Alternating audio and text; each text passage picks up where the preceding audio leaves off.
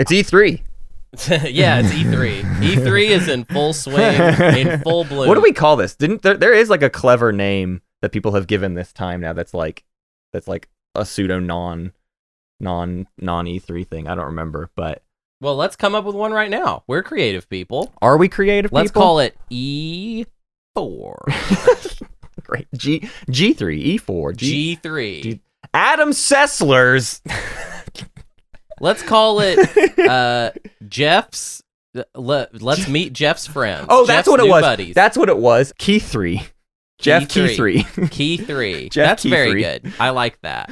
Um, Nicolas Cage made an appearance, oh yeah, I and didn't it watch was that. very awkward. I haven't and- been watching all of it. I've been watching the clip. I watch clips online. I haven't. Oh, I haven't sat down and watched a dry run of Oh no, I, I watched the I got- Game Fest. I gotta watch all of Jeff Keighley do his thing Yeah. because that, uh, and I said this on a stream the other day, but Jeff Keighley is the most charming man who has never done this before. you know what I mean? Like he, he's like I'm Even though very he's been doing this for 25 yeah, yeah, yeah. years. but that's what it feels like Yeah. to listen to him talk to an audience. Is like I'm very charming and a public speaker, but I've just never been. It's like I'm kind of sh- shaking off the rust here. It's tough. I've never spoken in front of an audience before, but I am I am good at it, yeah. and that's just like his his style. You have to love to you have to love Jeff because he's a producer that forces himself on stage. yes, But he's char- but to your point, he's charming enough to get away with it basically. Any other producer He's that just puts himself charming enough just. I just want to say barely. it's just Oh, barely yeah, holding absolutely. together. It's like almost crumbling. Yeah. Yeah. Uh, and There's a hist- the, the the good side of Jeff is there is a history there where it's like he had humble beginnings and he put in many many hours of work. So you're like, you know what? It's fine. Jeff gets to be a sellout. Okay, Yeah. Oh, Jeff gets to be a sellout because he was there. Can you even call him a sellout? right. If, like that's what, he bought it out. Yeah. He's the one doing the he- selling he out to bought himself. In. He yeah. didn't sell out. That's that's what happened. Right. He, he he bought it. Uh, yeah, I mean, I just think it's weird that every year for all of the for Game Awards and for Summer Game Fest yeah. that it's just like instead of them being like, oh, let's find like a host, like somebody Uh-huh. to host this. They're just like, well, it will be Jeff again. Yeah. And I just think it makes it kind of awkward. It's it's sort of like if your boss Yeah. hosts the Christmas party. Right. You know what I mean? Like, well, your boss is the boss and he has a weird Yeah. perspective Well- because he's the boss and can't just be a host. Yeah, you know? it's weird because I mean, like in in film, it's like actors or hosts doing the hosting, or like who hosts the Oscars, right? Like it's it's people in what is the equivalent of that in video games? Like who? Because anytime it's been an actor hosting, it feels bad. It feels like fish Well, out yeah, of no, it water. can't be it's an actor. Jay Moore doing that oh, again. Wow, that's a weird pull. but yeah, I, I, that did happen. Uh, many Uh, many times that happened. Yeah. Uh, but yeah, it's like I don't know what. Who is it supposed to be? The Last of Us guy? What's his name? The famous voice actor. That's, Troy Baker. Yeah. Does everybody just like that guy? I Should he mean, just I- host? maybe. He'd probably be a good. I mean, I think he'd be be the best. it. That's what I'm saying. Is He'd probably like be a good host. I don't know, man. Uh, it, uh, these things are just always so weird. What's what's been your most actual excited thing that's been uh showcased? I want to. So we're gonna we're gonna talk about not E3 before we get into the the specifics of today's episode. But um, okay. Well, so what do we want to start with? I guess we'll start with. Do you want to start with Final Fantasy VII Rebirth? yeah, So, actually, yeah. That trailer was fun because to me Wow. it communicated that we are in the bonkers zone. Yeah. And that the whole game might be bonkers. Right. Uh, which is exciting for me because It's you know- exciting for me now too. I get to say that. yeah. It's exciting for me. It's exciting the idea that the whole game might be kind of in the vibe of the ending of the first game. yeah. If you haven't finished the first game, you got to play it uh, because at the end it gets pretty weird. It doesn't just, you know, it's not just straight up and down uh, what you expect. There's some surprises in there, and the trailer. I'll say this: do not watch the if you have not played Yeah. the the first episode of the Final Fantasy VII remake. Do not watch any trailer footage for the second one Yeah. because it will really tip you off to w- the flavor of bonkers Yeah. we're even going what I for. what I love about the trailer is it's as if there are clips of all of the characters of Final Fantasy VII saying to the audience, "The ending of that game was pretty weird, huh? yeah. Wasn't that weird?" And we're still, and guess what? We're still. I just can't figure. I can't make ends meet here. I don't know what's going on with Yeah. with with what happened at the end of that game. Um,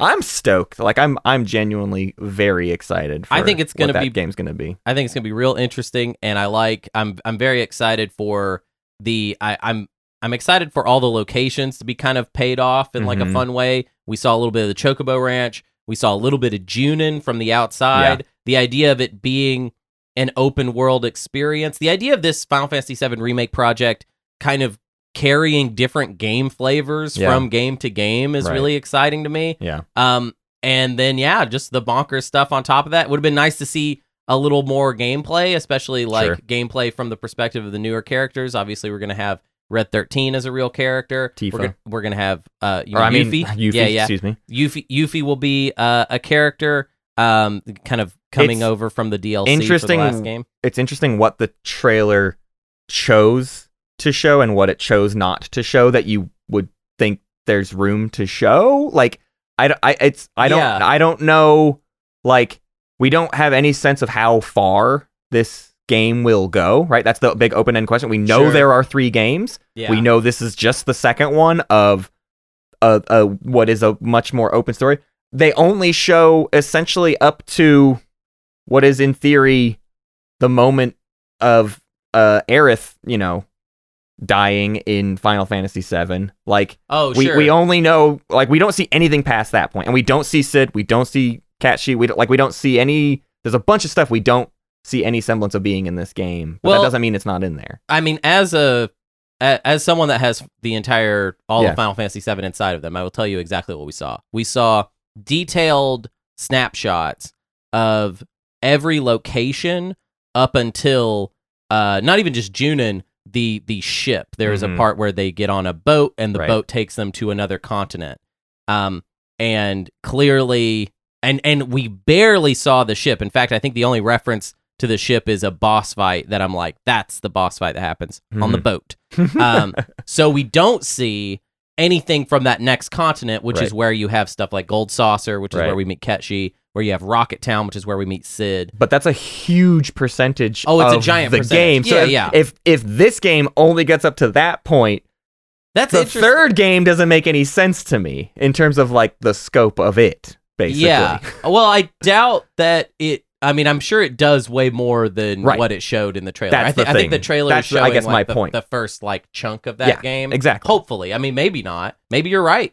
Maybe it. Well, maybe they showed us the whole game. In the no, I, I don't think that's the case. I, I'm just saying by not showing us anything else, it's just fun that they're keeping that very close to the chest. Like because I don't know, maybe at that point, like things are quite different than you know what I mean. If if we're dealing far with a game that is like what you can and cannot expect from it being a remake.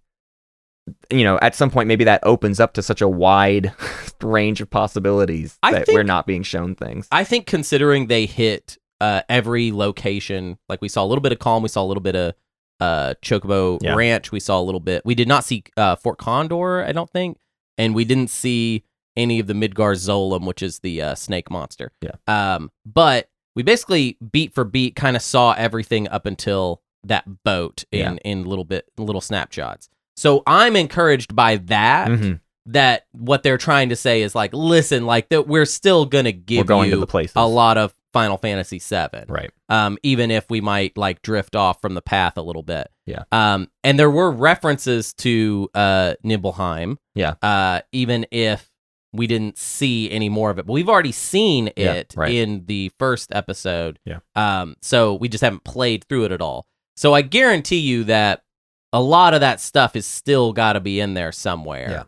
Yeah. Um, but really, to me, the big question is how long is this game? Because the Yeah. first episode is about a forty-hour experience, Right.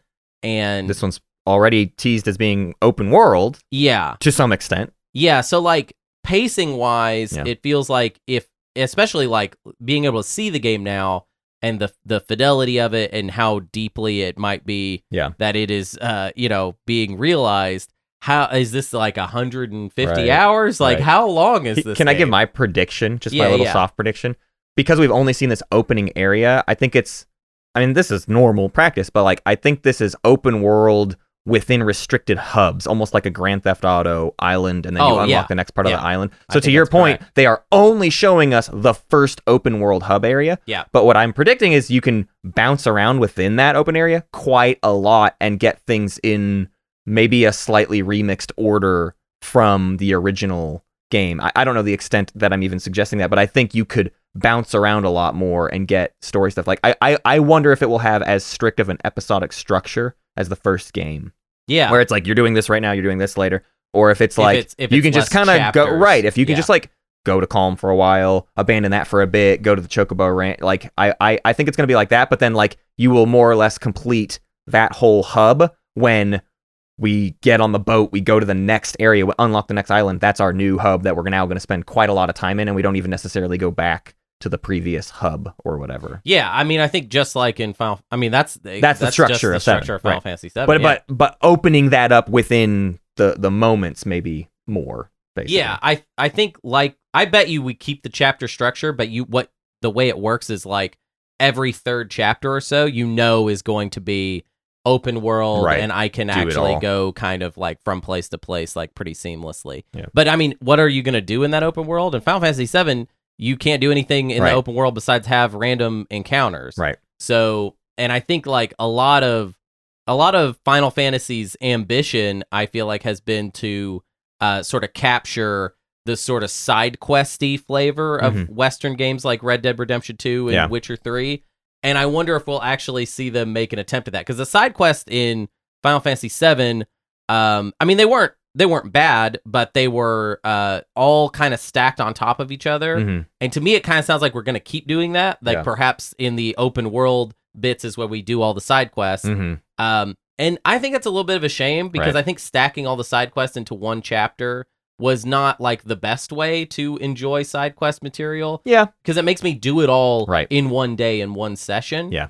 Um, and so by the end of that, especially in replaying it for the show, the side quest chapters were kind of my least favorite part Mhm. because I was like, yeah, I remember these. Yeah. It feels nonsensical to not do them. They're just right there. There's not that many. It's Yeah. quite e- and and like it's obvious benefits from doing at least most of them, right? In each of those chapters it's like, well, you unlock something if you do kind of all of these. Right. And there's only 4, so Yeah. might as well. Yeah. So it's, in But that way it doesn't even to do it doesn't feel like a side quest. Like it feels like no, this is just part this is for some reason an optional part of the main quest. it's like a, it's like five side quests that make a cumulative main quest, Right. Essentially, Four, Yeah. five side quests make one main quest. Yeah. Um. But yeah, I don't know. I'm really excited. Um. I'm sure the game is gonna be uh dope and weird, and even if it's bad, it's gonna be hilarious. Um. Yeah. So there you go. Yeah. I, I'm completely sold. Uh. All right, your turn. What do you want to talk about? I no. don't want to talk about Starfield, but we probably should. Well, let's talk about Starfield. let's talk about Starfield. It I I uh I am not one of these people that's excited by that long presentation that we got. I think no, there are cagey. Was there's a little cagey. Yeah, there's there's lies in there. Oh, yeah, there- yeah. there's Todd's lies all over that thing. Oh yeah, Todd's lies all over that thing. Uh, I think I I was bummed out because I did not realize that um we teleport or Mhm. that we. Sorry, I thought you fly the ship. You thought you know Man's onto- Sky. I thought you No Man's Sky. no. Um, and the fact, and I think it's dumb that I had that expectation. I just thought that that was a given. hmm And seeing the new gameplay trailer, apparently the way it works is you're in space and then you select, you know, your spaceport Yeah. on the planet, Yeah. and then you watch a little and a, a video of your ship flying down. And I don't know. That's, that's that's a I- bit of a so- bummer. me. someone on our Discord aptly pointed out, like, yeah, because like remember how well that worked in Mass Effect One when you just like pick a planet to go down to, and then there's just like only side quests to do on that planet, and they're sort of just they have the vibe of being procedurally generated, and they're just sort of like empty shells of content. yeah. Yeah, we all loved that, didn't we? That was like really that was like the best part of Mass Effect One, huh? Yeah, it does kind uh, of seem like the Mass Effect One side quest as full game, Yeah. which is Well, well, and I don't think it's. I mean, because I to me the way I'll the, the what it seems like to me is like you go to a planet and there are like specific locations you are meant to go to. There's Right. cities on some planets, right? right, right. So for me, the and the way I play Bethesda games is like I don't do actually so much of the like let me just go out and explore. It's like I I let quests guide me in Bethesda games. So I'm sure my experience at Starfield will be like, okay, now we go to this city and we do its stuff, and it's going to tell us to go to this open wilderness area, and, then I'll go do that, and like I'll just sort of beeline through the actual human created content, and sometimes the procedural stuff will get in the way. I want you to write me. Uh-huh. Here's something I want you to do for me um, for Starfield Uh-huh. because I I am going to try so hard to love Starfield with my whole heart. I'm going to open my heart up to it in as many ways as possible. I want you to write me a 10 commandments of here is Of how Bethesda. of of just tell me exactly how you want me to play. That's what really what funny. philosophy you want me to have, what mindset, what choices you want me to make character wise. I just don't know if and there's I a way. do them exactly. I don't know if there's a way for you to love a Bethesda game though. Why because, not? Because I think if I think the more I've got a big heart. when you say you open your heart up to it, to me, what it says is actually going to happen internally is Hunter's going to say, "Hurt me, Bethesda." like open, No. like it's it's hard for me to know how you can. Op- like if it's not already hooking you, I don't know how a Bethesda game is supposed to hook you. There's a lot. You are not alone in this world. I know it sometimes feels like you're alone, but you are not alone in Bethesda hate world. oh yeah, no, I know like yeah. it's a majority of the internet. yeah. So like I, I just I I I don't know how it is gonna grab you, but yeah, I will. I will write you a Ten Commandments. Um, Yes. I'll, uh, let me say what I am excited for. Right. Uh, what what from this big presentation got me intrigued. Here, the big thing here is everything is an empty promise as of right now. So even the things I'm excited about, there's no proof that it's actually good to me. Yeah, yeah, at, at the right, current moment, right. we've seen the idea of what the system might look like, but Well, like the I- execution of that matters a lot. Real quick, I just before before we get into specifics, I I realized we didn't really do a good overview of what the presentation was. It was a highly edited Mhm. half uh interviewing team members Uh, at Bethesda office. quote unquote interviewing. Interviewing, yeah, yeah. they are scripted for sure. It was half talking head propaganda and then half highly edited Yeah. gameplay, Yeah. which is very weird because a year ago Yeah. we saw uncut gameplay right. and I think they were not thrilled with us seeing that. Yep. So to me, this is a step backwards as Right. far as what we're getting. We got to see more of the game for sure, but we got to see it in a cagier, Yep. cowardly Yes. way, Uh, which is a bad indicator, Right. I would say. as And this is supposed to come out in. September. This is coming out in September, Woof. and we did not see what we did not see. What I what I would like to have seen is just a longer, uncut gameplay, Yep. preferably someone on stage live Yep. playing it. Right. And those are the things that we that we did not see. So that's a bummer that we didn't see that. Yep. Instead, though, we got I would say a much fuller taste of everything in the game, just in the propaganda zone. Yeah. Oh, and all those things were being presented as like they're obsessed with their own legacy. And so I like the, the best example I have is like there's some people out there that are excited by the producer, the woman who's like, My favorite thing to do is go around and collect sandwiches. Isn't that funny? It's like, yeah, we've all seen the videos of the guy collecting the cheese. Like we Right. know. We that that's the joke. Yeah, we got it. We've done that in every single Bethesda game ever. You don't get to use that as a selling point forever. That this is the same as every single other Bethesda game. Right. That only goes so far. Like it's nice that it's got some of the core sort of trappings, right? Like you know, you, Mhm. there's a flavor that you're going to be accustomed to. Right. That does not mean I want the exact same gameplay experience as all of the previous games. Right. So what I got out of this that I am hopeful for is uh the the ship outfitting stuff, sort of the ship building. I don't care about like actually building a ship. It is really it's it's funny that they're like, yeah, you can you can make it look whatever you want. But like You can make it look stupid. you can make it look stupid, but it's like, listen, y'all, we're all playing Tears of the Kingdom right now, and that system is way more robust than what you just showed us you can make our also, ship look like. Also, it's gameplay focused. Yeah. that's the thing about Right. the Tears of the Kingdom Right. like system is that it is it is you being like, all right, here's a bunch of junk lying around, turn it in, turn it into a tool right Yeah, now. yeah. and that's very different from I'm designing my ship. Right, like a house, right. and like how much utility function does all of this right. have? but really? but what I am hopeful for is that the utility there, and especially in what I always call like the Bethesda mid game or whatever, which is when I think the game is the most fun. Early game is like I don't have the stuff yet. I don't have like tools on my kit. And late game is defined by like I have too many tools in my kit. yeah, But there is a sweet spot to me that I'm always striving for, and I'm trying to spend most of my time playing. Is that like mid game? Like I have some powers, but not everything, right. and I'm like actually making a build. And it seems like they're suggesting you've got your character with your character build, and I've always liked that in Bethesda games. I think they're personally really good at that. I like their leveling systems a lot, and it's what hooks me. And it sounds like they're trying to make that an aspect of their ship stuff as well, which is to say, like, you add certain rooms to your ship, modules, and that's yeah. going to change what the priorities of your ship are. And and that even goes as far too as the crew you hire will modify how things can operate. I hope that's actually the case. They have barely teased that that is kind of the idea, and I can see about a dozen ways it's actually just an empty, It's, vapid nothing. nothing. Yeah, Yeah. absolutely. We've seen it in Fallout 4, right? Like I know what Mhm. Bethesda bases look like, so I'm not. I don't have high hopes, but I have some hopes. I won on this point, Matt. I 100% agree with you. Yeah. In that I thought that was the most interesting potential. Yeah. But uh, yeah, you're right. With in in no way did anyone break down Yep. like why you would want Functionally, yeah. like what what the gameplay purpose of it would be. Yeah. They'd be like, you'll have friends on your ship. And it's like, what do they do? Yeah. Like what what do my friends do for Right. me? Yep. Um, because yeah, it's like if it's just that I have my buddies on my ship, while that's not horrible. I mean, I like having digital Yeah. buddies. right. It it isn't a, really a system at that No. point. It's not and the, something I'm and the buddies with. they show, just to be clear, the first thing they showed in this whole presentation is like, you're going to have a wild cast of characters.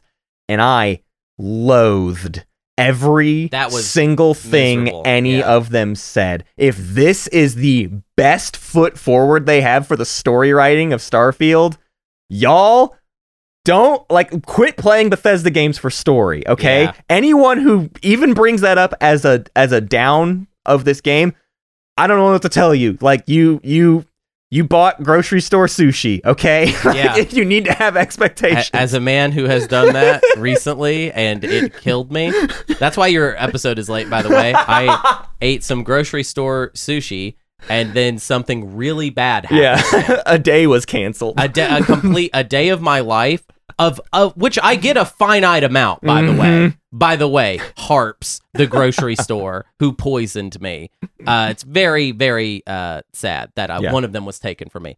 But yeah, Starfield. Anyways, that's Starfield. Yeah, I don't. I I I'm gonna get it. I'm gonna play it.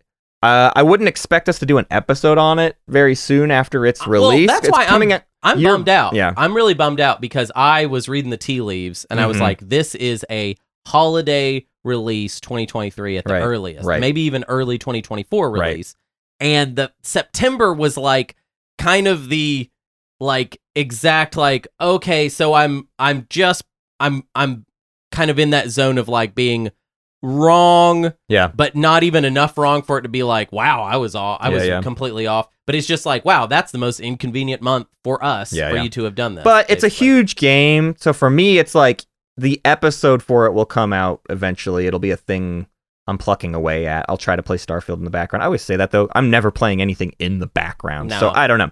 But I, I mean, with the I, actually the one place that's been true is like Sea of Thieves. I've been able to quote unquote play in the background. Yeah. Um. And and so I hope Starfield is a similar experience for me, where it's like, no, no, no. I'll just like a night a week play some Starfield, and then eventually we'll have an episode about it like months later or whatever. You know, as part of what will be a late season three. There's there's a delay between season two and season three of OGA. Uh, but anyways, yeah, I, I don't think I have anything else from uh, the recent showcases of note. I think those are the two big, especially f- in the context of this show. Those are like our two big hot releases. well, I mean, Alan Wake 2. Oh Uh, yeah. oh man, I didn't watch much of it, but all I can say is I r- I want Alan Wake one to be uh, an upcoming episode pretty badly. Oh, I sure. really want to play Alan Wake one now. I'll say this: it does seem like Alan Wake 2 is intending to kind of like fill you in Mhm. on Alan Wake 1 in a way that might be so interesting Just do that. that I'm not maybe that interested in replaying Alan Wake 1. I realize like I'll probably have a deeper as far as Easter egg and catching Mhm. things experience if I replay Alan Wake 1,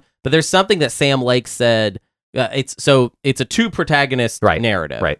And one of the so one of the protagonists is Alan Wake and uh, one is I forget her name, but the idea a new is- character though. Yeah.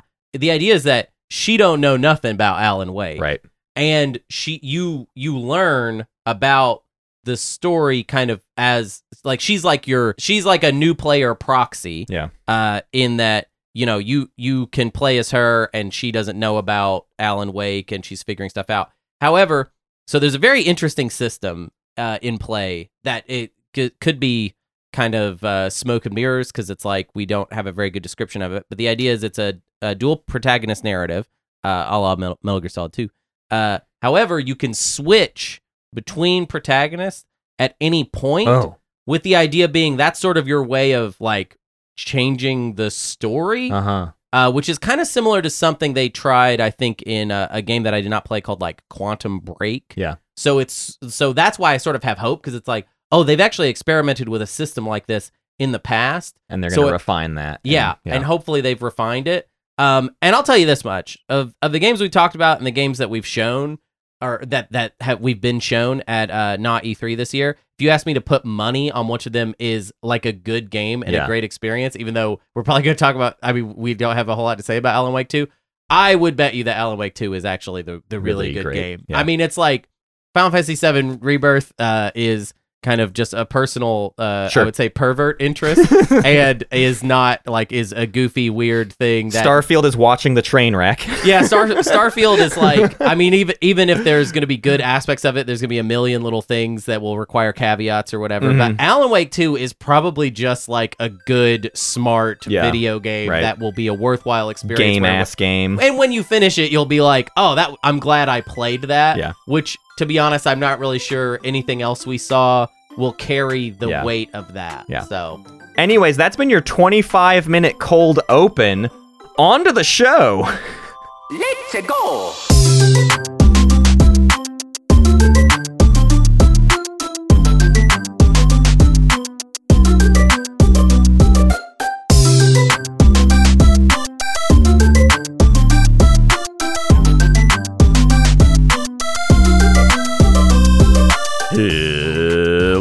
Hello and welcome. Welcome. Hi. Welcome. You're just starting this. it's Old Gamers Almanac, the definitive ranking of all video games every week at a time. I'm Matt Martins, and here with me, it's Hunter Donaldson. it's me, uh, your expert guest this week. uh, we are going to be talking about Half Life Half One. Life. Yeah, and it's part of our uh, now. That's what I call gaming. '90s, 90s PC gaming. gaming. Uh, well, that's what it's called, right? I That's, think what, it's, called. Something Yeah. like that. It's our season where we talk about a bunch of games, not enough, but some games from from the 90s on the PC platform. And uh, in the past, uh, we have talked about Doom and we have talked about Quake, Yeah. both of which are pretty like monumental uh, historical artifacts of the first person shooter genre. Yeah, definitive first-person Yeah. shooting games. Yeah, and the the sort of next in line chronologically of that sort of story of the 90s and first person shooting, I would say is Half-Life. Half-Life is sort Absolutely. of the next iteration uh comes just a couple years after Quake is built kind of off the bones of the Quake engine uh and uh, was Valve trying some new things. The big things that they were trying that were quote unquote new in 1998 uh, was you know most of these games had been defined by like this is the level you're playing this is a level uh, we're not too focused on story if there's been some like text at the start of a level or whatever Right. but it's very much like puzzly in find key find door exit level be done Yeah. uh, and like really refined gameplay hooks within that you know like like this level is about this mechanically or whatever and half-life says well we'd really love it if there was actual story to this. We'd love it if this was like one continuous thing. Let's let's get rid of the idea of these episodes. There's sort of chapters in half-life but you could even ignore that. I mean it's like a a chapter like a title screen just sort of pops up or a, a, text a sub like a little just beat of text pops up and it's like yeah you're sort of in a new chapter. But really it's one continuous experience. Mhm. uh, there's like puzzles within that. There's uh, kill everything in the area moments within that, but it's it's one continuous experience, and you never ever leave the first person perspective. There are no cutscenes. Everything that is doled out in the story is doled out right there in front of you as you play, which was quite novel in 1998. Yeah, it's very influential. Um, it basically, I I would say, invented the uh sort of canned animation moment Yeah. or like narrative beat that is triggered by you walking into a room. Yeah. Uh, if it, if it didn't uh, coin that, it definitely popularized it. Um, and you can kind of see its influence all over, not even just first person shooting games, Yeah. but I think about Last of Us a lot whenever, or or Uncharted as Yeah. well.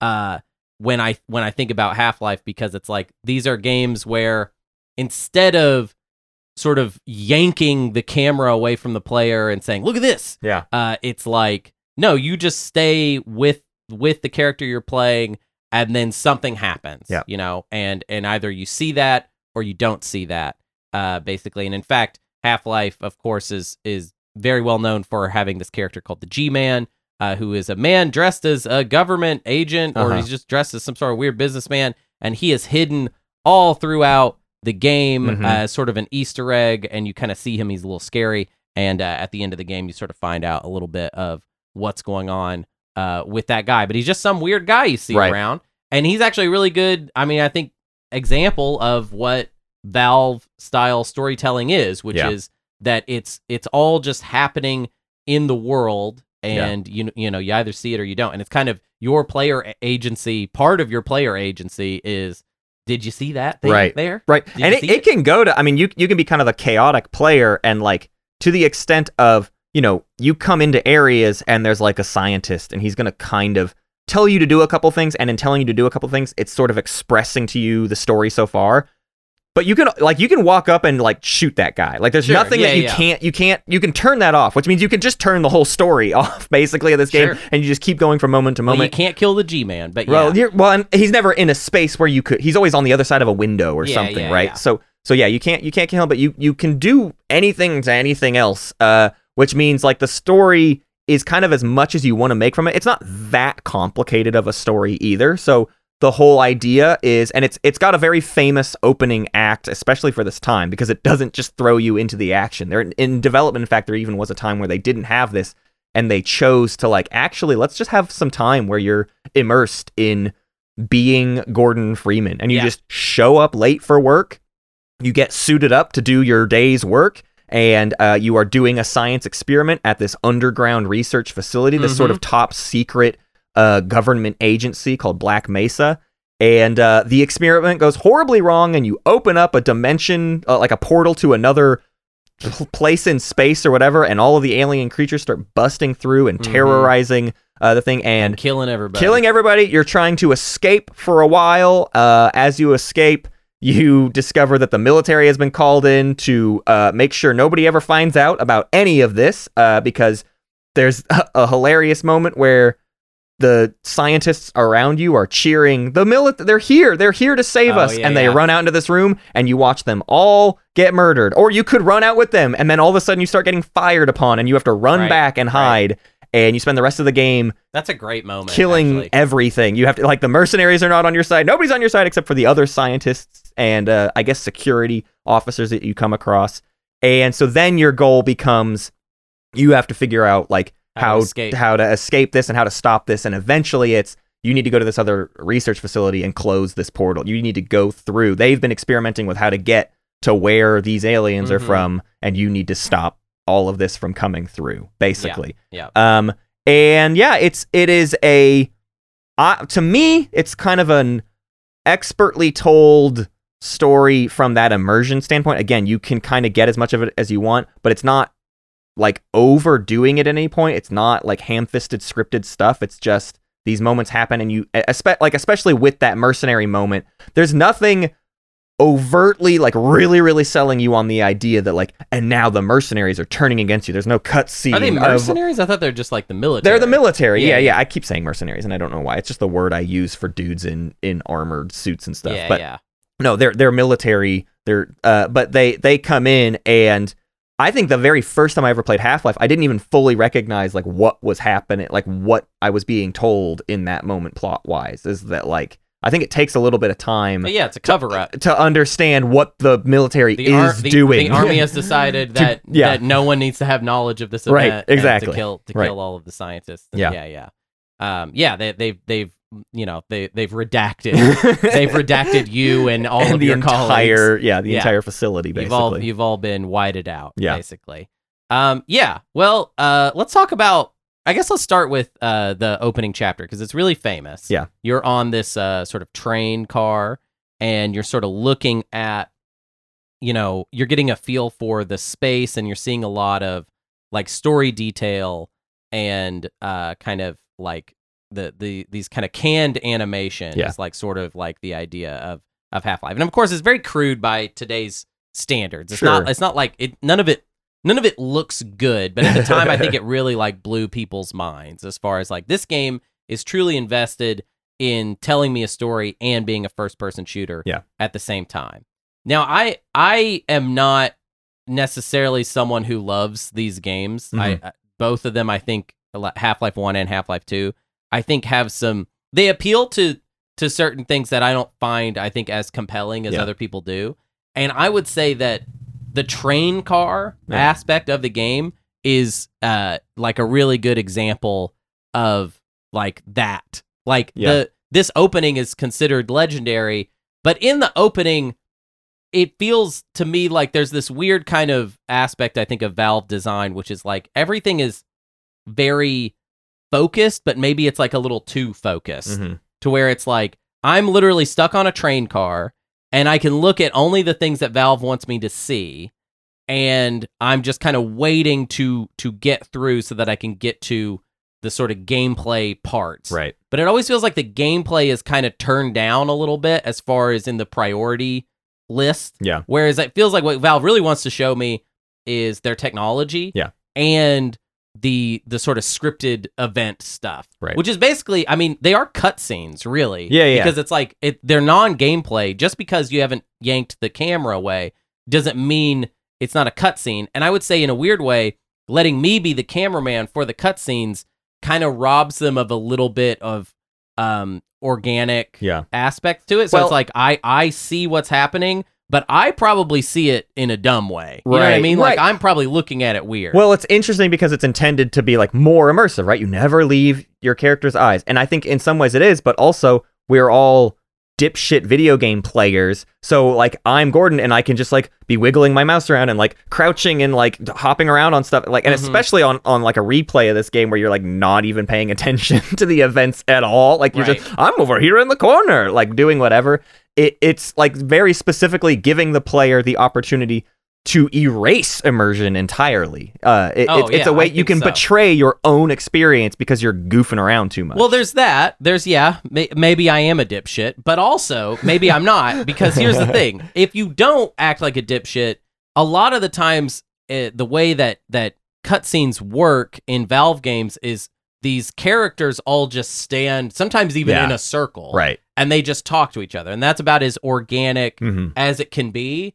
Whereas if you pulled the camera away, like think about something like uh, even Anachronox, which is what just like a couple years later, Yeah. Three years. um, it if you if you move the camera around, there's a lot of cheating you can do, and Mm-hmm. that cheating can add even at around this time a lot of character. And this feels weird because I'm nitpicking a game that's sort of like laying down a foundation. Yeah. But I think it's weird that they kept it in through Half Life Two. I guess is what I'm saying because I I feel like in Half Life Two it feels to me truly bizarre, whereas Half Life One it is like easier to excuse as just like well this is just how we did it. If the camera moves, then we can cheat. If the camera stays with uh with Gordon Freeman, your character, then it really does just feel like I'm looking at computer characters that are just standing and delivering Yeah. dialogue directly to me. That's why G-Man is like actually kind of the best character yeah. uh because his stiffness, his weird Yeah, yeah. computerness is like an aspect of his creepiness. Right. So it doesn't seem like, oh, well, like this character that's supposed to be warm actually feels very cold because Yeah. of, they're just standing there looking at me.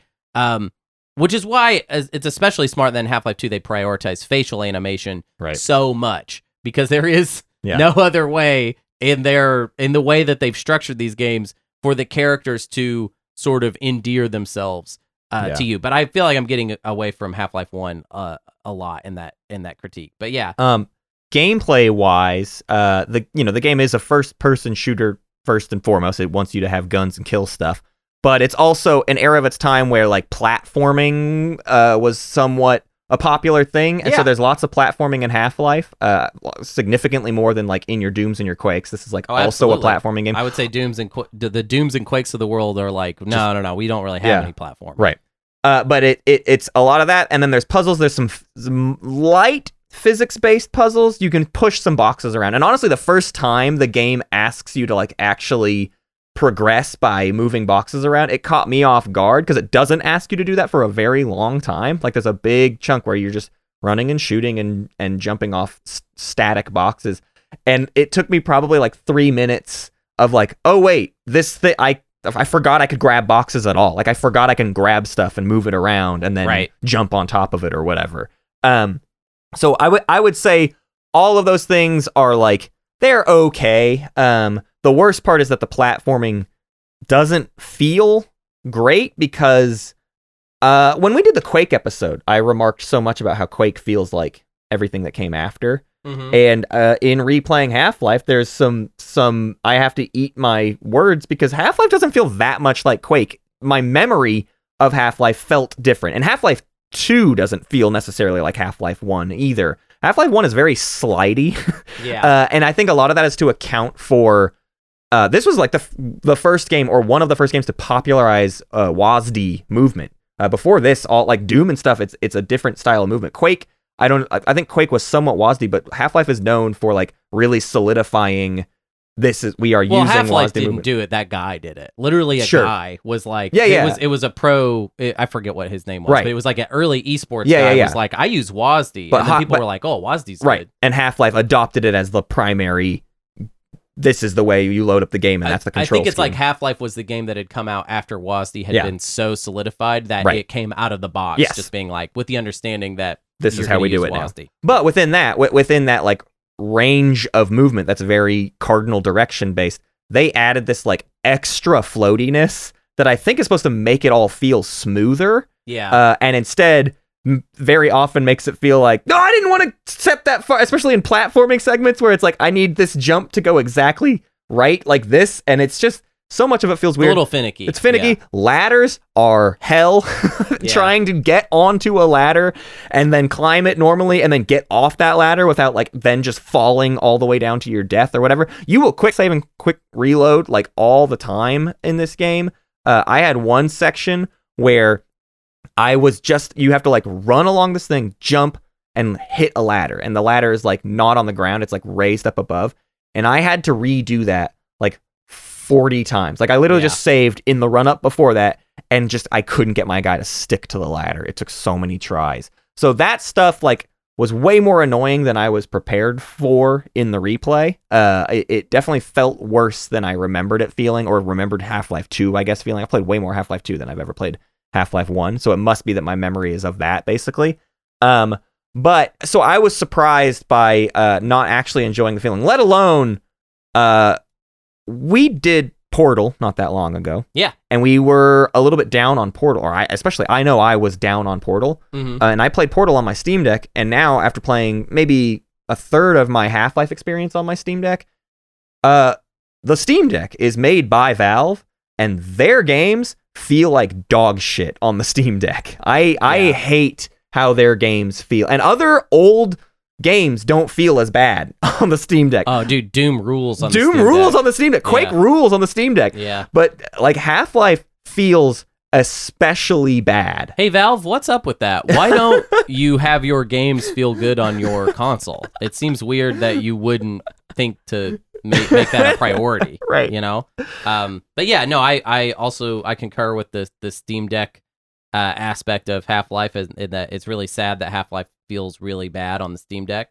I would imagine there are a lot of people that got their Steam Deck and were like, "Oh, I want to because I'm thinking about Valve, maybe I want to replay all the all the Valve games."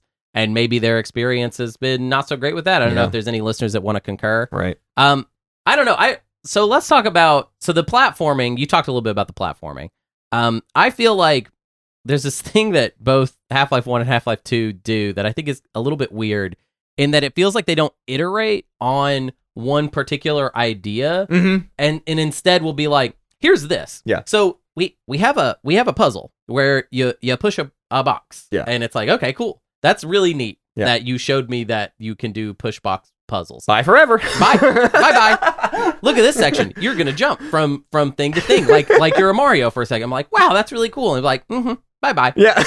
It's like uh, so much of game design is about iterating on an idea so that it can like kind of blossom. yeah, yeah. And I feel like Valve's philosophy with both Half Life games is look at this thing that one of the people that works on the game came up with. Yeah. And it's very neat. And hopefully another game will use it in a way where Yeah. we really get to feel the depth of it. It feels like a Half Life game is a series of tech demos Yeah, yeah. that you're experiencing that are super impressive. And each Half Life game has like pushed uh, the whole industry Yep. forward. Yep. But I feel like they suffer from creative inflation by being so dedicated to just showing off Yeah. the beginnings, the kernel, the nugget Right. of an idea. And that nugget might be revolutionary, Mhm. but in revisiting it, you know, com- if you compare Half-Life to to Quake and Doom, I had so much more fun with both of those games because I feel like they were more holistic experiences where the Mhm. game designers were not I mean they were doing revolutionary But- stuff, Absolutely. but at the same time I feel like there was so much focus on let's make sure this experience is beat for beat fun, moment Yeah. to moment fun. Half Life is more about let's make sure this is beat for beat revolutionary, not just in tech, but also in like concept. Conceptually, we're telling this story in a new way. But to your point, that's not always fun. Most of the time, that's just watching the quote unquote cutscene play out and then moving on to the next thing. But yeah, it's it is not an always fun game, whereas Doom is always fun. I think the goal is like it, it, it feels like Valve is a little more interested in impressing the Yeah. player Yeah. in a way that I feel like makes the games feel um like it just feels like the gameplay itself is like just on a lower rung Mm-hmm. than stuff like, you know, impressing us with the story, the way it plays out, and impressing us with the amount of variety to the gameplay yeah. but I I find it I don't know. I just am I'm less interested. The older I get, the less interested I am Yeah. in both Half Life Well, games. I, I think I'll describe how it felt to me in playing this is uh something else that I think this game is uh is really like what what what the way it feels is um well okay I'll, I'll put it this way there's a there's a very old YouTube series that's called Freeman's Mind and it's Mhm. this kind of old classic machinima thing of a guy who's literally just playing Half Life, but he's added his own commentary. He's he's scripted everything a bit more. Like he's he's made sure the events play out exactly how he wants, but he's just sort of doing funny internal monologue as Gordon Freeman. It's from a long time ago, so funny is in quotes there Yeah. or whatever. But something that lives in in my head is the way he screams as Gordon Freeman, like a, a a soldier sprints around a corner, and the way he like terrifyingly wiggles his mouse around and is screaming and it's just sort of blindly firing. That is so intrinsic to how Half Life feels. like when the combat gets turned on, is it's just like oh, like things move so fast, and you're just sort of blindly trying to hope everything dies in front of you. Mhm. And all of that feeling is like it's like when the shooting segments are turned on, it's incredibly like emotionally and mentally taxing because it's it's so chaotic. It's not refined like nice precise you know, there's no sniping really happening because the second a soldier sees you, they start sprinting around the room like crazy and charging you and rushing you and shooting Mhm. you with shotguns and stuff. And and then that's just meant to be broken up with like the puzzle segments, but it's like very much two modes. Calm, sort of finicky puzzles and insane paced uh shooting segments that as you play the game you get like different slightly different types of guns, but it's not dramatically changing the vibe of how the shooting works. Right. And Half Life is not that long of a game, but by the end of it, you are very ready for it to be over. And I think that's what gets to a little bit of what you're saying is you aren't asking for more Half Life by the end of Half Life. No, you, yeah. You're done. Whereas you finish Doom and you're like, what other kind of levels could you throw at me? what else? yeah. Like, what else could you do within this system? But Half Life, it's like you presented me with all of your ideas for this stuff conceptually, but I don't have any desire to do more within the levels themselves. And I think it's because of that lack of iterating on on Yes. one idea. Yeah. So, you know, Half-Life is a corridor shooter. It's also a platformer. Yep. It's also a puzzle platformer. Uh, it has, you know, you get to the end of the game and it's and you haven't even been doing the same thing for very long and it's Right. like let's go to an alien world where Yeah. now you jump different Yeah. and like and then there's a Very- boss fight very, at the end. Yeah, a like- very another worldy though, right? Z- oh, Xen Oh, is very another worldy in in a could have been cool way, except for also Xen's got a whole bunch of its own issues, basically. Yeah. and and then that boss fight Yeah. at the end I think is just kind of it's I don't know. I just very it's kind of famous miserable. for being terrible. yeah, it, it's it it's so long. It's it's just a very very long fight. Yeah. and it has and not much of a fight. yeah, and it's too many. A bunch of platforming segments Yeah, that are not right, fun to do, right, and yeah, just yeah. a- across the board, it's a rough, it's a rough time. Which is why I really wanted to play some of uh, Black Mesa, which is like started off as just a fan recreation effort that then eventually Valve fully like endorsed and licensed basically and was like, yeah, you can just re th- this is your Half-Life remake. It's Yeah. called Black Mesa. It's called Black Mesa. and I played a little bit of it. Um, not the Xen segment, which famously Black Mesa redesigned all of Xen. Like it's not if you play Black Mesa Xen, It's, it's different. not Half-Life Xen. It's Yeah. a different level, and it's much longer even like overall the whole the whole the entirety of it. But regardless, I played a little bit of Black Mesa and I was playing it on my Steam Deck and I had a lot of glitches and I don't know if that's normal for Black Mesa or not. Um, but it, it was a very very buggy experience for me. So I would I, I think I eventually want to go back and just play Black Mesa Xen and not necessarily the whole game, but my original goal was to like play a bunch of Black Mesa kind of intertwined with me playing it and I I didn't end up doing that because my first session was pretty rough actually. Yeah. I kept thinking while I was playing Half Life how much I maybe would like it if it wasn't a first person shooter. I think there's an aspect to uh, to first person shooters where I kind of want gameplay to be at the forefront Mhm. because a lot of people talk about immersion a lot in the first person perspective. And I actually feel like a first person perspective makes it easier to recognize that I'm playing a video game, Yeah. which maybe doesn't make sense to a lot of people, but it like it's it actually feels kind of unnatural because it the more you ask me to pretend I'm in the game, Yes. the more I'm like it's almost like uncanny valley. Yeah. It's like, well, I'm not though, Right. is the thing. Right. Like but if it's a third person game, I can move my camera around, but that's just me moving my camera around my character who's standing there. Be like the, the God guy. of War game is like Yeah. a wonderful example of that, right? Where that game's immersive because the camera is one sweeping motion the entire time. Right. So you're like, I never exit the moment. yeah. But I'm not like I'm not messing up the moment either. I'm Right. watching Kratos do the scenes and go through everything and, and all of that. And and yeah, that's that is like um, and that one has cutscenes even if it's just the like it's the game kind of takes over and moves stuff around it still feels like part of one cohesive unit or whatever and yeah I, I agree completely that like if i'm the one wiggling the camera around it's not immersive it's me getting to break the immersion like i'm specifically going to spoil it for myself even like even i'm not even saying like because i'm running around being stupid i just even mean like that feeling of this is happening but uh, i'm gonna kind of let my eyes wander and look over at this thing Yeah. that's specifically not being immersed Yeah. in the moment the alternative like if I, if I was truly immersed i wouldn't break eye contact like i would just stay looking at the character Right. i'm meant to be looking at Right. but that's not what you do. The character's talking and you just sort of like wander around the room and look and you're still listening to what they're saying, but you're sort of like seeing what's over here and tinkering and like that is just specifically not immersion. Ironically, I think that it's a it's a first person game where there's a lot of like let's be as immersive as possible, but it also feels like the game is really rigid Yeah. and really roller coaster like, which Right. is like a common I feel like just criticism of of uh I don't like the whole like linear games are bad uh stuff. Like that's pretty dumb to me.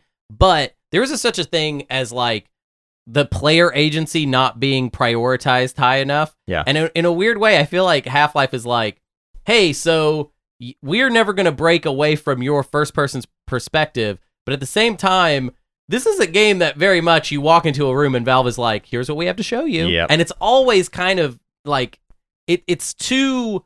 Uh, it just does that too much for me Uh-huh. to where a lot of times I feel like I'm letting the game down. Yeah. Where I'll be like, "Oh, I'm sorry, Valve, that I'm not. I'll I'll try to look where you want me to because I know that you really want to show me these these moments Yeah. and that and again it comes back to that like what is Valve's priority? Sometimes it feels like the priority is to impress Yep. and not necessarily to provide um fun Right. gameplay that that hooks you and makes you want to come back. Like I I've also played these games I think too much Yeah. for for what they are. Like what like you're very excited about us playing Half-Life 2 again. Yeah. And I know in my heart it's going to be like my fifth or sixth playthrough Yeah, it's probably my game. fourth. And that doesn't that doesn't excite me Yeah. because I feel like these games are not they're not very fun to revisit because there's so little Yeah. that can happen that is that is going to be just different. meant to impress you that first time. Portal is a perfect example. The the big thing for me in playing Half-Life is honestly there's parts of Half-Life th- where you're like this is just Portal stuff. Like Yeah, I was I was even more less impressed by Portal after playing Half-Life because I'm like, "Oh, Portal's not that far of a leap from this stuff." And in fact, in one of the expansions for Half-Life, you get effectively a portal gun. Obviously, it's not to the tech It's the level. thing, it's not the yeah. same, but like it's you know, the the novelty of Portal is not that big of a deal to me anymore. Well, see, now I might do something that frustrates you That's because what I would like to say now is that I actually think the world of Portal and Mhm. the world of puzzles sure, is actually more like in line with this type of philosophy. totally. No, It- it's a more refined to to what Valve is good at, and I think Yeah. that's why Portal is regarded as the the greatest thing Valve ever made. I think I think Portal will just always kind of shine brighter as an experience to me because I just feel like in playing all of their games, I just feel like they're a little bit insecure that that I might mess it up. Uh-huh. And and that in that way, and I mean that's why both games start with you're on a train. Right. Because You can't you- do anything. we need to take you to the thing and you Right. need to see this this stuff and and it's good stuff to see that's that's i do not want to be that type of person um yeah sure it's a roller coaster uh, lots of games are roller coasters big whoop who cares Right. half-life is not a bad roller coaster Right. i just think the rails are uh, they're a little too firm i'm Yeah. push i'm pushing on my restraint and i'm Yeah. being like hey uh hey you know when you get on a roller coaster and it clamps down you're like um it's a little tight and it's like Yeah. and, then, and then you're gone and it's a very it's an uncomfortable experience because you've you've clamped it's You've like been crushed. I, I can't um I Yeah. I need to be able to breathe a little a little breathing room please and I, that's that's what I feel about both Yeah. both Half Life One and Half Life Two. Half Life One has less variety, Mhm. so I think that clamping downness will always make it like just not as as much fun on on the revisit. Yeah. That all of that being said, um, this is probably I would say a, a frustrating listen for maybe some people. yeah. Uh, but I, I like obviously this is one of the most important games ever made. Right. But I think part of Old Gamer's Almanac is us going back to things that are important and really just I mean, I would say my philosophy is to selfishly evaluate them right now. Yeah, yeah, What do yeah. I want to play right now? The the history of this game is is very much considered, and I love it. Like I really love Half Life. I love the vibe. I love the world. I love the stories. I'm excited to do Half Life Two because I like the ways Half Life Two interprets some of the things that were left very vague in Half Life One, which is why I really enjoy a Half Life One replay. Is like, oh, and then Half Life Two does this with that. That's pretty Right. cute, or Right. whatever. But all of that is like novelties and nostalgia and that kind of stuff. But yeah, in the actual like how does this hold up to today's standards? Yeah, if I compare it to Doom, it's it's a very it's it's not the same. Um, I I definitely have that feeling of like Half Life is great, it's important. I don't necessarily think people need to play it in 2023. yeah. Um, yeah, and, and I wish I could say Black Mesa. It's like just go play Black Mesa instead. I, I I'm not saying don't do that, but I'm saying pending because I haven't really gotten to play enough of it. And what I did play was in that fan project way, where it's like, listen, there wasn't the quality. You know, there's there's not enough time and enough people to make sure it's like a perfectly polished experience. But even that, I'm not. I I shouldn't say that because I've played all of maybe 45 minutes of Black Mesa and had. A, a, a handful of bugs come up during yeah. that. So whatever. just we'll we'll litigate Black Mesa someday. The problem is I don't know that we will because it's like at what point are we going to decide to replay basically exactly this game again? Matt, did you forget that we're playing? We're every playing every single game all made? every- every Yeah. week at a time. Yeah. oh, let's rank this puppy. Well, what, okay. So one thing I want to start with for the ranking, Yes. philosophy wise, is I just want to go ahead and put it out there. We've covered a handful of first person shooters at this point. Yep. And I just want to put where I feel Yeah. in in that like because it's kind of all over the list. there. yeah, yeah, Um, for me right now, of the shooters that we've ranked, uh, Doom is is me number one. right. Uh, number two is probably Halo Combat Evolved. Yeah. Although it could be Quake, they're pretty close to each other Mm. on the list. Uh, and then number three would be Quake, and then I would probably put Half Life as number four, and then no, but with number five being GoldenEye, which we really did not. like. What? Weird. But that's, I mean, Where does Neon White place for? Are you not? Or is oh, that that's kind of a different category? shooter to me. right. Okay. That's That's, fair. That it has first person shooting, But, but it is that is a, first platformer. person platformer. Yeah. To me, Yeah. like that. That is the that is Neon what White the- and Portal are more similar, and and these other games are a yeah, and Portal's a puzzle, a, a first person puzzle game. Yeah, yeah. Um, and yeah, Okay, so this th- for for you in the FPS genre, you said this is like fourth, uh, just above. GoldenEye. Right. Um, Right. and but I also like really don't like Halo Three. Yeah. Um, because I, I Yeah, Halo 3 is higher than GoldenEye for me personally, and I would I would put Half Life definitely above Halo 3. I I still put Half Life above Quake. Uh, personally, Quake I do think felt better uh, just as a game, but like the environments are not more interesting to me. And for me, the arcadey structure is okay, but I think it's fully realized in Doom, whereas Quake, it just feels like a holdover. Yeah. Uh, uh, and and I, I, I find Half Life's structure much more endearing to me personally as a player. So, That's wild. I- So so you're talking about putting it in the top 15. well, but I'm not because I know that we are we are gonna find somewhere else entirely to well, do this. But I am curious about this. What is the cuz this is this is an episode where um I was negative on something and you were positive on something but maybe would be I mean it's not quite as as simple to put as that, but what is the highest you would put this on the list? the highest on our conjoined list that I would put Half Life is probably I'm I'm I'm scrolling my eyes down the list and it's like well it's not gonna go above Ico for me. It's not gonna it's not gonna go above these like top twenties. Uh even even I mean like I look at Ocarina of Time and I think similar things basically. But I think also Ocarina of Time feels a lot better to play these days even if I think there's creative inflation on Ocarina of Time as well Yeah. um, but I, I think the highest I would go is even just like right under that, right under Ocarina of Time is is the highest I would go for Half Life, uh, which is 28. But I know we're gonna talk lower than that for sure. Yeah. Wow. Um yeah, so I'm I I am way down in like the 70s. Oh, the 70s! Holy goodness! Well, uh, that's on my personal list. Yeah. So, th- so that's that's that's not necessarily where I would put it Yeah. on our list together. Sure, we have to find somewhere between the. To me, it's like you know what's funny is when I think about Half Life, I think about um Star Wars: Shadows of the Empire. Weird. Um, and I like Star Wars Oh better, even though it has You're- way more problems. Yeah, you're in is- Shadows of the Empire cult at this point. Oh, yeah, no, basically. I- membership one. I will defend. I will defend my boy. Um, I think that Shadows of the Empire is wilder, weirder, Uh-huh. and and it is- also similar to Half Life. Star Wars: Shadows of the Empire is changing its game genre all the time Uh-huh. and saying, "Here's this that we Here's came up with." weird thing. And I think if you do that in a way where, i- if you do that in a sense of trying things for fun, Mm-hmm. and the focus always being, "We tried this. We're trying to see if it's fun for you." Yeah. I think that attitude of that of that is a little better than we are trying to impress you Right. moment to like it's like almost like Shadows of the Empire is literally like uh, we're gonna cut fat out and we're just gonna throw here's this game and this is a different kind of game Yeah. than the last game. Yeah. Then bam, play it. Uh, okay, cool. We did you like that? Oh, here's the next play, play, play that.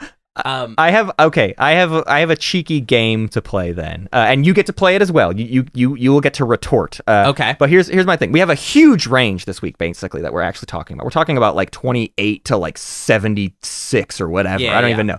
Right? Way too big of a range. So I'm gonna play selection bias of trying to convince you of things it Half Life should go above on this list, even if we are going to recognize their like things are out of order for Yeah, us personally, right? So for me, I look at you just said you do think Half Life is better than Halo 3. And Yeah. I also believe you would put Half Life as above something like Inside, which is Oh, 49 don't and about- 52. Okay, well, talk to me about Inside then. Like, uh, give, give me that pushback. I'm, I'm interested in that. I think Inside uh, has an emotional aspect to the story that Half Life doesn't even sort of touch. Mm. I don't feel emotionally connected Yeah. to anything that happens in Half Life One. Yeah. uh, and I think Inside, while it's also a game that that is delivering you into these like kind of canned moments, I think it does it right by having like one of the one of the core choices that that Valve is into with Half Life that I disagree with is Gordon Freeman, the Uh-huh. character. I don't like this. He's sort of not a character. He sort of is a character. Yeah. I think that's a little namby pamby, Uh-huh. and it doesn't to me add up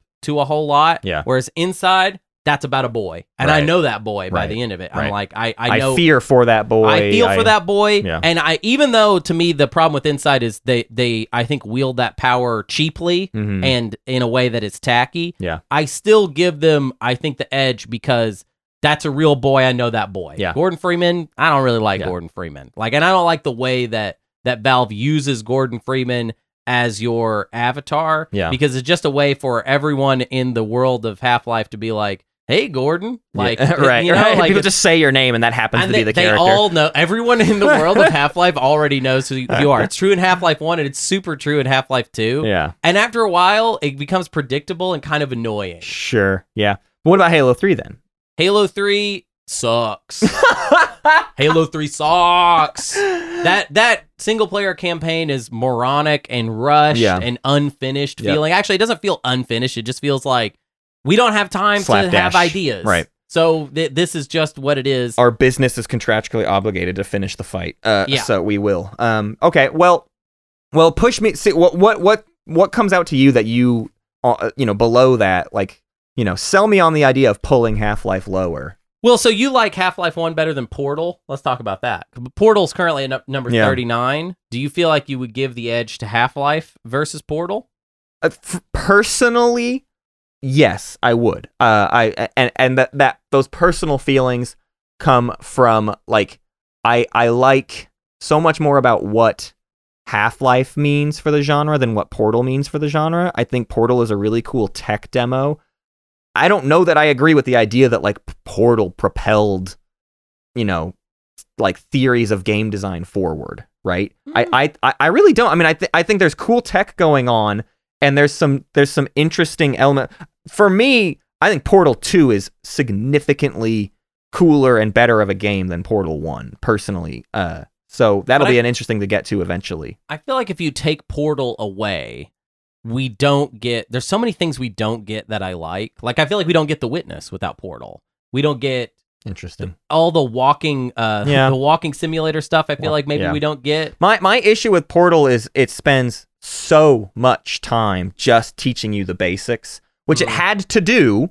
It had to do in It's a complicated 2007. idea. Yeah. complicated idea but now we know it and and i find the first half of portal's three hour running time boring and going through the motions of getting through those early puzzles Mhm. and then there's like a there's like an interesting hour basically of portal that that's how i feel about it it's like okay once we're breaking out of the test facility things are somewhat more interesting but they're Mhm. also just borrowing the feeling of half-life like the that part of portal is half-life you're doing the exact same things but with a different kind of gun you're escaping the facility you, you it feels like you're just going from one thing to the next thing to the next thing and there's this like fluid movement of like I don't know where I'm supposed to go. It looks like maybe I could get up there. Oh, I can. That is actually the intended way to go. I think they feel incredibly similar. And so then to me, Half Life is the more like, okay, well, they did it. like they, their Half Life's coming at a period of time where like nobody else was doing that. And Portal is just like, we added some crazy tech onto the stuff we already know how to do. I don't agree with any of that, but I do think it's interesting. So maybe Yeah. let's put Half Life above Portal. Well, but uh, I, I, we, uh, we, I haven't he- heard you sell me on lower, and, and I think there's plenty of reasons to to push lower. So I wanted to play that game no, of no, like, no. I- you, you, you, you want to go for it? I think that I I think that someone say I just think it's fun. It's a fun idea to try out. Yeah. To say that Portal is is n- not better than the original Half Life. Right. But I yeah I just I don't know that I I just don't see this game in the same way that you do. Yeah. Basically, I found it really I I kind of I just kind of in general have never. I mean, okay, so we had we had a friend uh who held Valve in in very high Yeah, regard. Right. And so they are who sold me on the idea of these games. Like they got me into Half Life too. Yeah, and I think for a while I really kind of bought into it as well. And just as my taste for games have evolved, Mhm. there's a common thing that I do on Letterboxd uh, when I'm reviewing a movie where I'll say it's not dumb enough, Uh-huh. where it could have been dumber, Yeah, and yeah. that would have made me happier. And I feel like there is this overall bias I might have to Valve, which is that I just think these people think they're really smart. Yeah. And that carries a kind of, you know, maybe and maybe I'm projecting a little bit. Yeah. Let, us do Hunter's Therapy Zone. We never do that. Nobody ever cares how I feel or think. Uh, uh, maybe I'm projecting a smugness Mhm. onto Yeah. Half Life because it it I do feel that way. I feel a sense of like, yeah, wow, this is you're so smart. This Yeah. is such a cool canned animation. right. I need to watch now. That, but it's also kind of like even if it's compelling, and I won't deny that it's that it's compelling. It is compelling. Uh, the G Man is such an interesting concept. Yeah. It's an interesting concept that they will never Answer. ever expand upon. yeah. So it's sort of like, all right, Yeah. well, when is the you know, if you think about similar similar stuff in other media, like um, oh, that character from the X Files that is Mhm. very similar to the G Man. uh, or like maybe what's something that resonates with us better. That's like a Q? I mean, is Q, Q? similar? Q is sort of like G Man, but the the thing about those types of characters is that eventually there is some sort of mythology dump, Uh-huh. some sort of expanding upon what they are. And I think in general, what I always want Valve to do that I feel like they will never give me, and that maybe the reason Portal 2 is my favorite thing they've ever done is I think it's the closest they've ever come to that, is just go deeper. Yeah. Is just is Well, just deepen it. And I was going to say that same thing of we've talked so much about you break your own immersion in Valve games. And Portal 2 is that perfect recipe of Portal 2 is a comedy game. Yeah. It's it's a it's a hilarious puzzle first person platformer. And part of your eyes wandering is you're never actually talking to a single character. You're you're listening to the, you know, the very 2010s uh, it's just an audio recording, but it, like it, all of that works in that environment. And like Portal 2, I would argue, is stupid enough for for the rest of like I think Portal 2 is is sort of that perfect marriage of those ideas of like we're doing something really intentional, but also we've let it be like pretty stupid and full of jokes and and like you can mess around in the environments in really silly ways. Um, the comedy chills out yeah. the maybe Whereas like Half Life is deadly serious. Yeah. For the most part, there's there's really dumb hokey jokes that happen in it, Mhm. and they're like in a sort of dark humor sort of way of like, oh my gosh, that guy's gonna fall to his death. Isn't that funny? Uh, but like, yeah, there's especially Half Life Two is like very serious. Uh, Yeah. so I do agree with that. There there's a prestige ego uh, to these games where where Valve knows when we come out on the scene, it's to move the whole industry forward. Half Life Alyx did that same thing effectively. I mean, it hasn't with VR, right? VR is still not taking off, but Half Life Alyx is seemingly the most impressive VR exploit we've seen or whatever. But that's what Valve chooses to be is like, and then we decided to show up and really change everything. But it's like, yeah. but into what? Like into a thing that gives other people ideas of what they could do to make more fun versions of what you've made, basically. I think this is why ultimately, to me, Half Life, as far as an episode of this show, is kind of similar. It's in the same vein as like the Grand Theft Auto 3 episode. Yeah. Whereas Grand Theft Auto 3 is like tacky, tasteless, uh, silly, uh, and uh, made made by uh, uh, Dum- Dumbo's Me No Likey. Yeah. I think I might like it better than Half Life. Weird. Yeah. is That's that- wild. See, the other thing too is that like Grand Theft Auto 3 is also uh like a, a not on rails experience inherently. It, wants is- you to just play with the system and be stupid. it kind of just wants you to screw around. Yeah. And I like I like me liking a game that let me screw around. Yeah. And Half Life, when you're screwing around, you're sort of like let it. It's like uh, we're trying to do. It's almost like you're in an you're in an improv game Mhm. with uh other people, and they all know their lines perfectly, and they really have an idea of what this is. You're allowed to do whatever you want. Yeah. But if you do, you're just kind of letting the the experience yeah. down. I don't think I feel right then putting Half Life above Portal, even though Oh, it's, I it's a bit how I feel. But it's like it's you have a lot of negatives to drag this thing down, and and valid ones, like ones that I recognize as flaws with the game and or like even genre. So it's I I just feel bad that like it doesn't feel like you're getting fully uh represented in those negative feelings in in and I don't know how much higher it gets to climb too and I don't really want Portal Half-Life and Stanley Parable all right next to each other that's weird uh in terms of well, but it's interesting to know like where would you slice that? Like Skyrim, Stanley Parable, Yeah. like what where how how much further would Half Life climb in your Well, eyes? it, it gets complicated for a beat there, right? Because Final Fantasy X and Crusader Kings 3 are just above us, both of which are games I basically wasn't a part of playing or ranking. yeah, yeah, yeah. Well, let's not worry about Um, that. Let's let's let's try and figure out this grouping. It would be below Hitman for sure. Like we're not going higher than Hitman at the, at this point. Another World and Hitman are solid. I didn't connect personally with Super Monkey Ball, but I just I wasn't there when it was at its best opportunity to hook me. So that one's hard for me to like know what to do with. I'm pretty I feel pretty all right with Half-Life going below Super Monkey Ball, but I could see Half-Life being above Final Fantasy X for me cuz I don't I don't know that I even in listening to you and Sun talk about Final Fantasy X, I don't know that I'm sold on like what makes Final Fantasy X better than a game that with its flaws still propelled the industry forward in such a monumental way as Half-Life did. Oh yeah, Final Fantasy X didn't do anything to propel. If Right. anything, it took us backwards. Right. we lost ground, y'all. We lost ground on Final Fantasy. So X. yeah, I would put Half Life above Skyrim and Final Fantasy X and below Crusader Kings 3. I think. How do you feel about it being above Stanley Parable? Does that doesn't reflect? Oh, I your- hate that. Yeah, yeah. No, taste. that doesn't But reflect Stanley my Parable is too too low. way too low On your own list, though. Half Life would be above Skyrim. I think so. Yeah, That's tough. That's tough. I don't know. I, I, I, I, in the moment, I don't know that I can even make a call. I've put a lot of hours into Skyrim, but also there's a lot of that being just sort of like empty brain dead time. You know what I mean? yeah. Skyrim doesn't make me think really much at all, uh, whereas Half Life makes me think about like the industry and games and stuff. So, I, in this moment, when I'm trying to justify putting it above Skyrim, I'm capable of doing that. Sure. I think that maybe in the interest of not having Hitman and Half Life back to back, uh, maybe we let Super Monkey Ball split the difference. And also, it's kind of amusing to me the idea of taking uh, super cool guy serious Half Life and putting it and being like Monkey Ball is Better. slightly better. Yeah. I mean, Uh, I'm, I'm me still laugh. even concede. I'm willing to concede ground on Crusader Kings 3. I think Crus- Crusader Kings 3 is definitely more interesting to think about than Half Life, even if I don't connect with it Yeah, at all mind. mechanically. I, I don't. I don't. I don't care. I, I, I don't. I don't really. I don't give a hoot. What is ha- Crusader Kings 3 at one point was the 3est game on this list, and it is just, it's been mightily falling for a long Oh, time. I mean, it hasn't fallen in in my life at all. Sure. I, I love that game, but Yeah. it, you know, it's like it's such. It's you know, I'm not gonna argue you. I'm not gonna argue against a game that you didn't play, and I don't even think.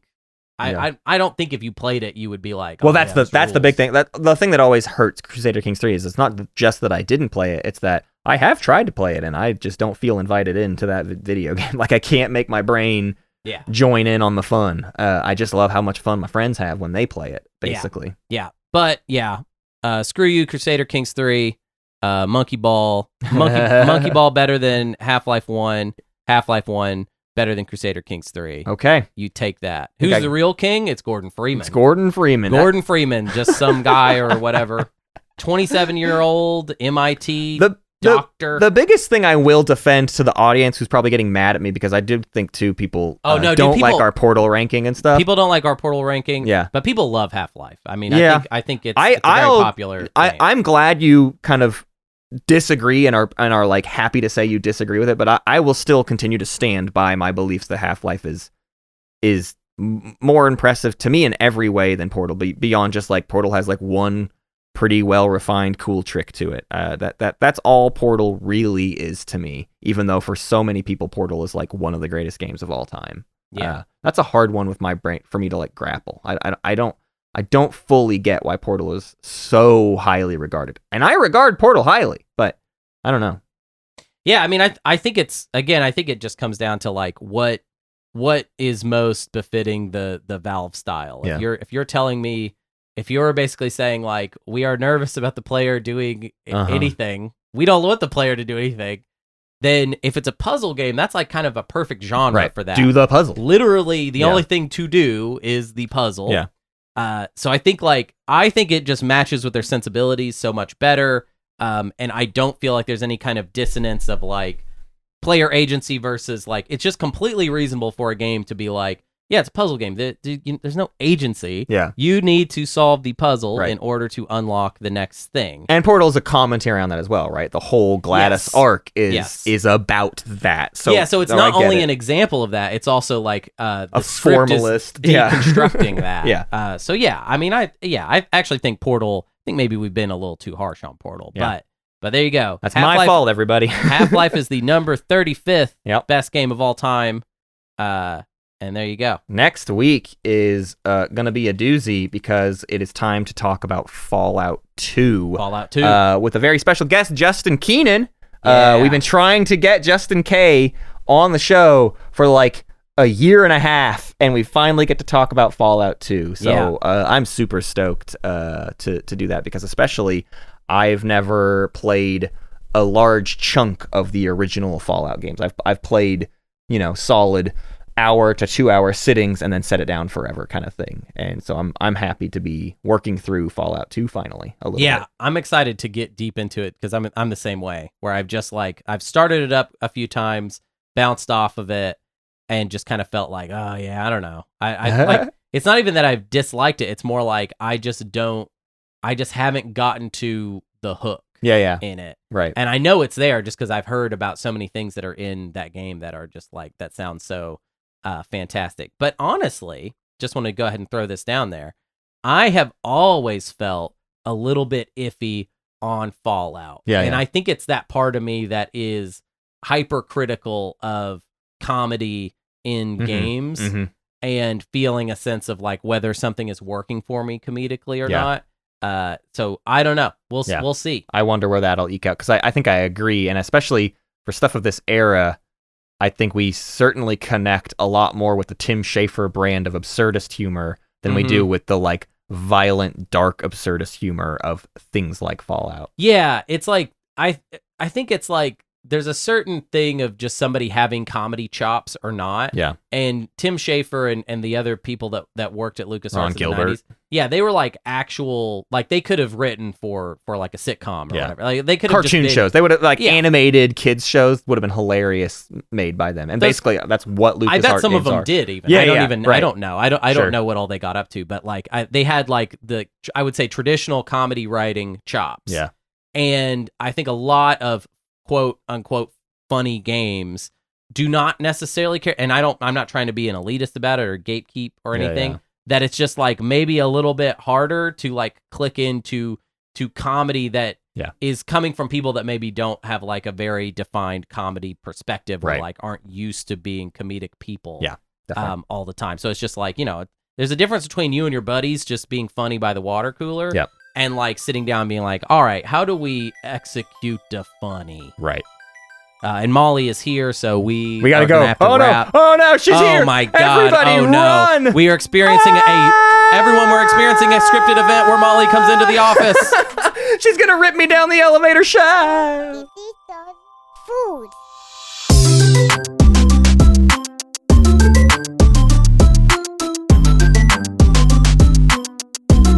Old Gamers Almanac is produced by Matt Martins and Hunter Donaldson, with music by Night Corey. If you liked our little show, consider giving us a five-star rating or heading over to patreon.com slash oldgamersalmanac.